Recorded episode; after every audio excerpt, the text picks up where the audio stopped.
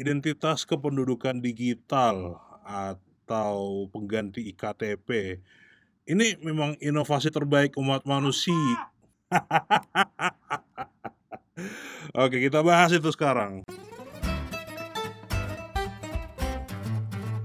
Sebenarnya nggak usah panjang lebar sih buat uh, ngasih tahu ya barang ini tuh apa. Soalnya kalian bisa googling aja tuh dan kalian udah bisa nemu pakai aja keyword uh, identitas kependudukan digital. Sebenarnya gue nggak tahu kenapa uh, apa sih alasannya kenapa uh, sampai barang ini tuh bisa ada gitu. Entah apakah karena dulu ya uh, pengadaan blanko iktp itu ditilap sama bapak-bapak yang benjolnya tuh segede bakpao atau mungkin karena alasan lain gitu. Ya mungkin karena pemerintah ya mungkin karena pemerintah uh, ya merasa ini udah industri 4.0 kayak gitu-gitulah. Jadi udah waktunya pindah ke aplikasi-aplikasi ya. Memanfaatkan aplikasi digital. Ya seperti itulah bahasa-bahasa bapak-bapak yang menjalankan pemerintahan kita gitu.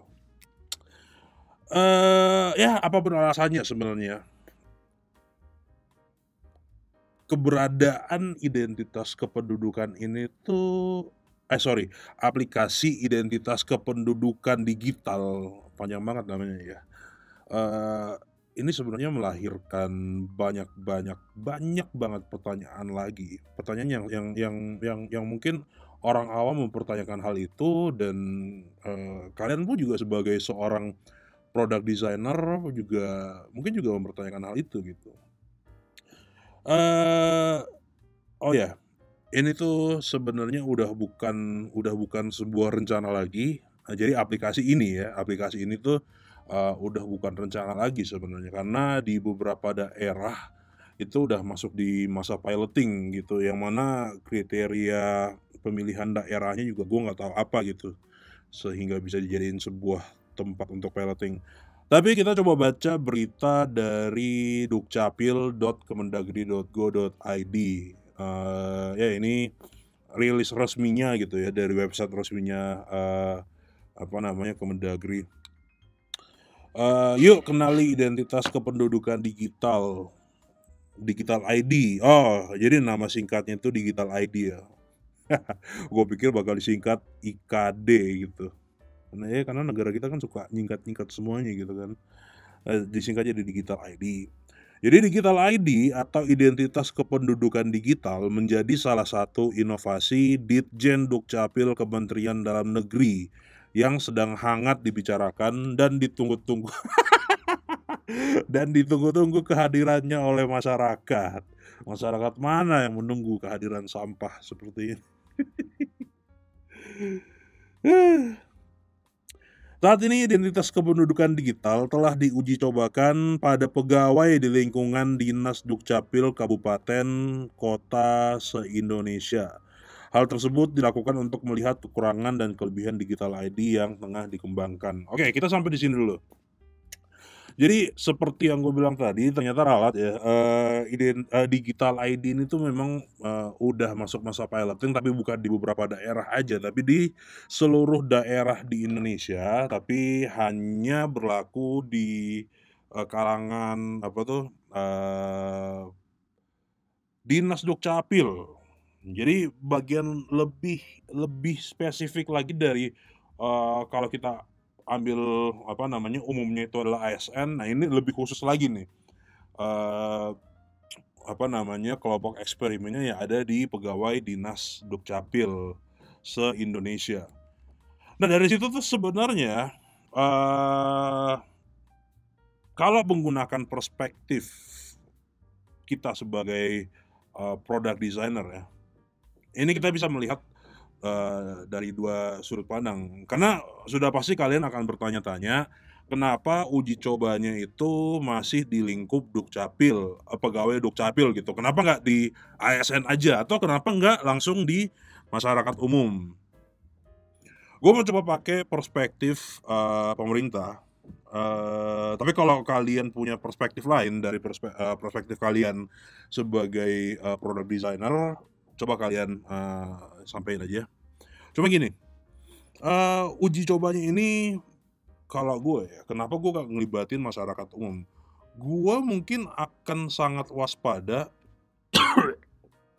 gue mungkin akan sorry, gue mungkin akan sangat waspada ketika hal ini tuh diuji cobakan ke beberapa uh, kalangan di yang berasal dari masyarakat umum uh, ketika mereka misalnya pengen mengakses sebuah layanan atau ya mau mengakses apa pun itu yang membutuhkan uh, identitas kependudukan mereka gitu uh, artinya gini intinya gue pengen meminimalisir aja risiko-risiko yang mungkin terjadi uh, ketika kelompok-kelompok eksperimen gue ini uh, apa namanya pengen mencoba uh, mengakses apa tuh uh, layanan-layanan publik gitu lah.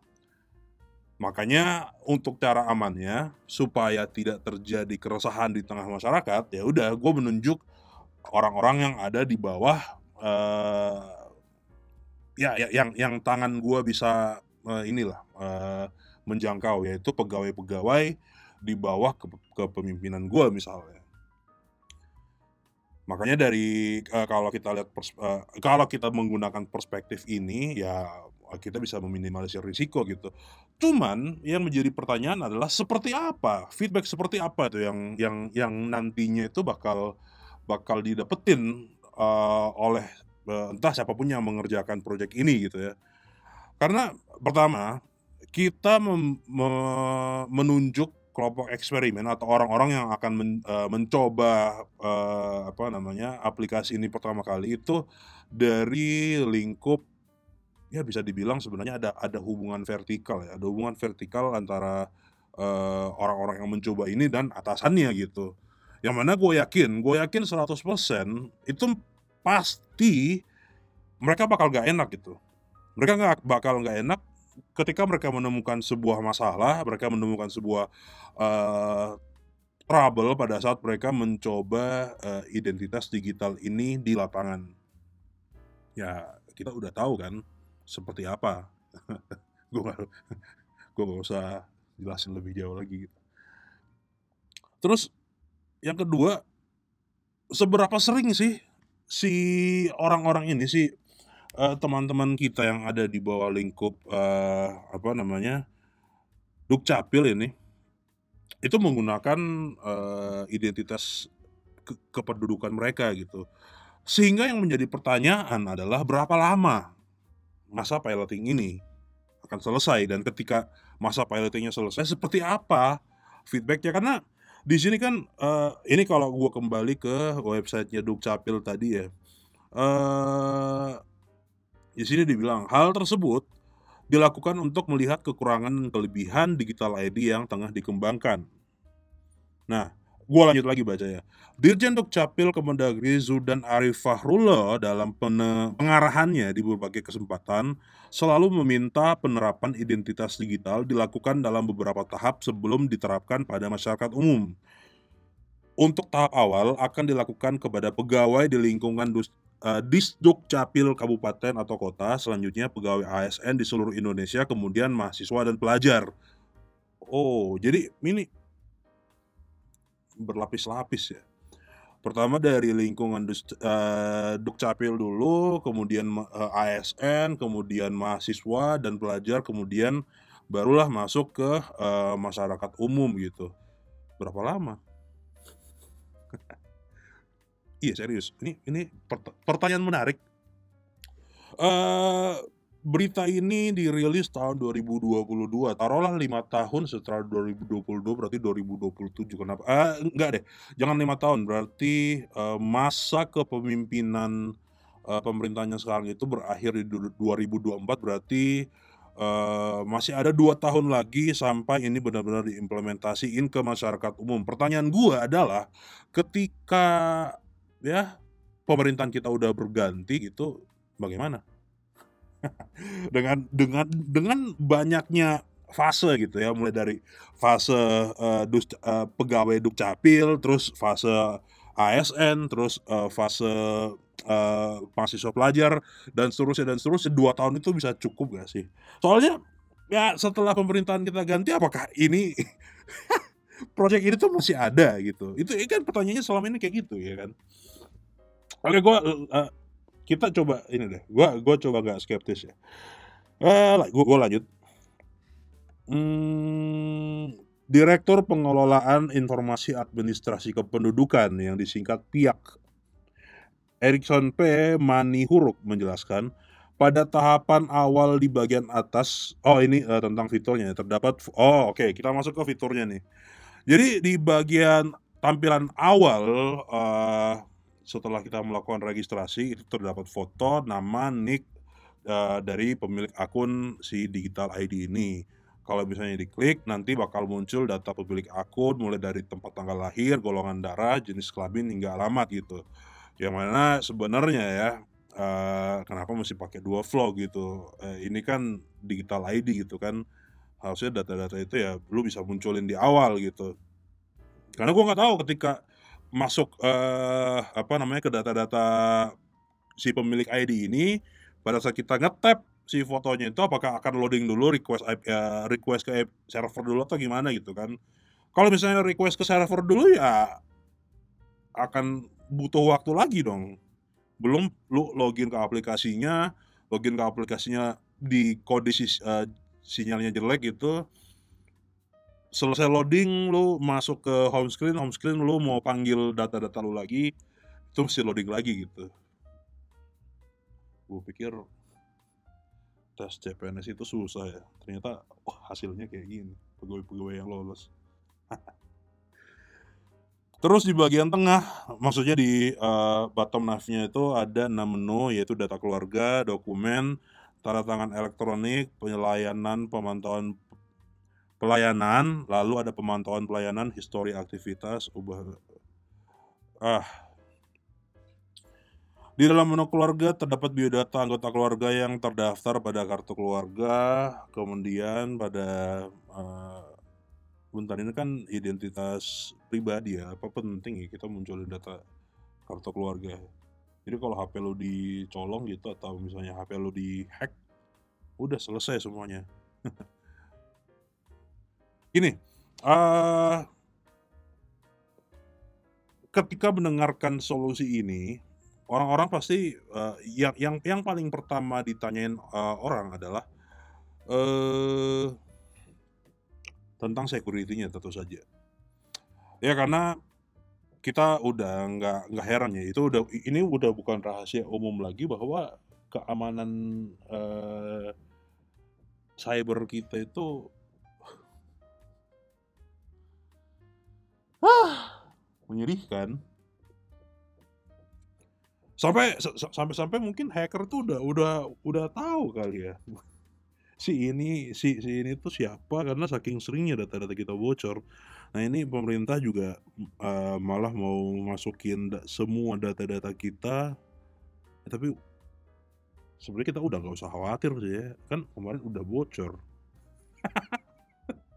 Jadi ya udah, apa mau dikata?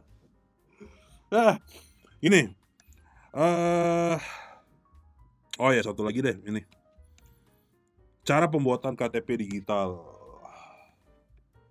Syarat itu sederhana ya. Unduh dan install aplikasinya, terus uh, masukkan nick dan juga nomor ponsel dan juga email. Uh, kenapa harus email dan nomor ponsel? Gue nggak tahu. Mereka mungkin juga gue nggak tahu kenapa mereka uh, minta data-data. Terus lakukan verifikasi data lewat face recognition atau verifikasi wajah uh, apa yang mereka mau verifikasi gitu. Karena gini, uh, buat kalian yang mungkin nggak tahu ya, KTP itu, KTP elektronik sekarang itu kan berlakunya seumur hidup ya. Lu yang me yang terakhir kali membuat KTP elektronik mungkin di umur-umur 20-an gitu, dan sekarang, uh, udah berjalan 10 tahun gitu, sekarang lu udah umur 30-an segala macem, muka lu udah tentu berubah ya apakah yang menjadi acuan dari verifikasi wajah itu adalah wajah lo yang di IKTP. Nah, dengan 10 tahun ya dengan rentang waktu 10 tahun itu apakah uh, masih bisa untuk dilakukan face recognition? Gue nggak tahu. Terus uh, selanjutnya ini yang yang nggak ditulis ya, yang nggak ditulis di suara.com ini adalah setelah lo melakukan verifikasi wajah, lo harus scan QR code yang mana QR code-nya itu hanya tersedia di kantor Dukcapil. Jadi lu pakai aplikasi ini untuk registernya itu lu harus datang ke kantor Dukcapil. Om. Heeh. Biar kantornya rame mulu gitu kan disamperin. Iya kan, ya biar ada kegiatan aja. Gini deh, sebenarnya yang menjadi pertanyaan adalah apakah kita butuh aplikasi ini? Jawabannya kalau kalau gue kita nggak butuh, kita nggak butuh aplikasi. Karena pada dasarnya kan seharusnya Dukcapil itu udah punya nomor ini dong. Mereka udah simpan apa sih namanya nomor eh nik kita gitu kan. Ya nggak usah ini dong, nggak nggak usah dibuatin aplikasi lah. Lu, lu tinggal hafalin aja itu nomor nik kalian. Nah itulah identitas kita. Kenapa kenapa sih enggak nomornya aja yang menjadi identitas kita? Karena dari nomor itu pertama itu udah unik. Terus yang kedua semua data-data kita itu udah tersimpan di dalam nomor itu gitu loh. Yang mana setiap kali kita pengen mengakses uh, pelayanan publik yang membutuh, membutuhkan data-data uh, keluarga negara apa namanya data identitas kependudukan kita ya kita tinggal ngasih nomornya sesimpel itu. Jadi kita nggak usah melakukan pengadaan nggak usah melakukan testing testing segala macam piloting ke apa itu tadi ASN segala macam nggak perlu.